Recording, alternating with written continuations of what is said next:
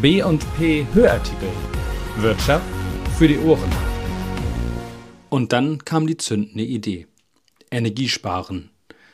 Krematorienbetreiber drehen mit Erfolg an angenommenen Werten für die Nachverbrennung und senken den Gasverbrauch um 30 Prozent. Der heftig gestiegene Gaspreis stellt die Wirtschaft derzeit vor vielfältige, manchmal sogar existenzielle Probleme, führt aber manchmal auch zu überraschenden Erkenntnissen und Einsparmöglichkeiten. Sven Jörg Sobolewski, Gründer und Geschäftsführer der Kremtech GmbH in Stade-Ottenbeck, betreibt sechs Krematorien in Norddeutschland und hat zwangsläufig einen hohen Energiebedarf, denn die Öfen, in denen die Einäscherung der Verstorbenen passiert, werden durchweg mit Gas beheizt. Ein Riesenthema in der Branche. Als Bundesvorsitzender der Arbeitsgemeinschaft der Krematorien in Deutschland ist Sobolewski ständig im Austausch mit Kollegen. Die gemeinsame Suche nach Lösungen brachte nun ein Ergebnis, das sich offenbar auch auf andere Verbrennungsanlagen anwenden lässt und einen enormen Spareffekt hat. Natürlich stellt uns die derzeitige Gaspreisentwicklung vor erhebliche Probleme. Also haben wir uns zusammengesetzt und überlegt, wo sich Einsparungen realisieren lassen, denn die Bundesregierung hat ja eine Sparquote von 20 Prozent vorgegeben. Frage also, wie man das schafft. Ganz pragmatisch können sich kleinere Krematorien zusammentun und wochenweise im Wechsel arbeiten. Dadurch verringern sich die Anlaufkosten der Öfen. Auch ein Mehrschichtbetrieb macht Sinn, wenn dadurch beispielsweise ein Ofen abgeschaltet werden kann, während der andere durchgängig beheizt wird, berichtet Sobolewski vom Brainstorming der Krematorienbetreiber. Doch dann kam die zündende Idee. Und die gibt zu denken. Um zu verstehen, um was es geht, hilft ein kurzer Ausflug in die Technik. Die eigentliche Einäscherung des Sarges findet bei rund 750 bis 800 Grad Celsius in der Hauptkammer der Verbrennungsanlage statt, die zuvor mit Gas auf Betriebstemperatur hochgeheizt wird. Das entstehende Rauchgas wird in die sogenannte Nachverbrennungskammer geleitet, dort bei 850 Grad ein weiteres Mal entzündet, um Partikel, Staub und auch die darin enthaltenen Schadstoffe weitestgehend zu eliminieren. Im nächsten Schritt erfolgt eine Kühlung des Rauchgases.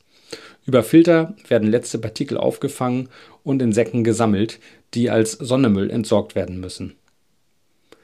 Anlagen dieser Art durchlaufen ein Genehmigungsverfahren nach dem Bundesemissionsschutzgesetz. Dort ist genau vorgegeben, welche Abgaswerte erreicht werden müssen, bevor die Abluft, ähnlich wie bei jeder beliebigen Heiztherme, nach außen gelangen darf.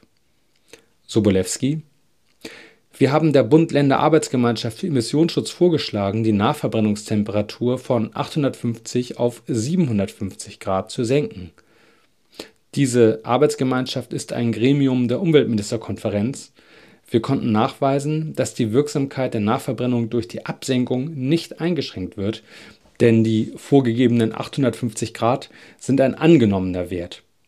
Der Einspareffekt beim Gas liegt bei 30 Prozent. In der Folge soll diese Absenkung nun auch für Sonderverbrennungsanlagen aller Art angewendet werden. Darauf sind wir schon ein bisschen stolz.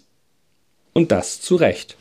Denn möglicherweise lauern in vielen Genehmigungen nach dem Bundesemissionsschutzgesetz weitere angenommene Werte, die die Kosten nach oben treiben, vor allem aber den Energieverbrauch.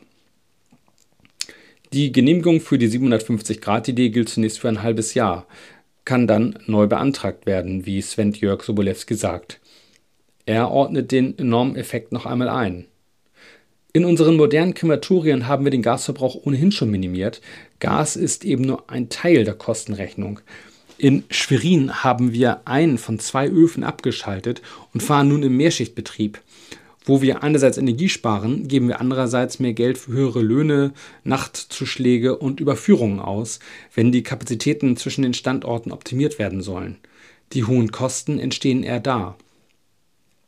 In Stade-Ottenbeck läuft die Anlage der Kremtech GmbH im Zwei- bis Drei-Schichtbetrieb. Insgesamt wird der erzielte Energiespareffekt an diesen Zahlen deutlich. Im Einschichtbetrieb brauchen wir 20 Kubikmeter Gas pro Einäscherung. Nach den jetzt getroffenen Maßnahmen liegen wir bei 5,7 Kubikmetern, sagt Sobolewski. 9200 Einäscherungen werden allein in Stade pro Jahr durchgeführt. Perspektivisch soll auf Elektro- bzw. sogar Wasserstoffbetrieb umgerüstet werden. Während die H2-Einäscherung noch Zukunftsmusik ist, meldet Sobolewski im Dezember dieses Jahres die Inbetriebnahme vom Ikone in Hameln, dem ersten Elektroofen der Arbeitsgemeinschaft, die Feuerbestattungen.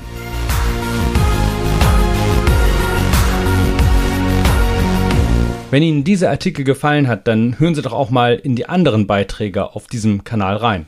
Außerdem finden Sie hier auch unseren regionalen Wirtschaftspodcast Business Talk. Wir wünschen viel Spaß beim Zuhören. Dieser Podcast wurde produziert von Wortlieferant.de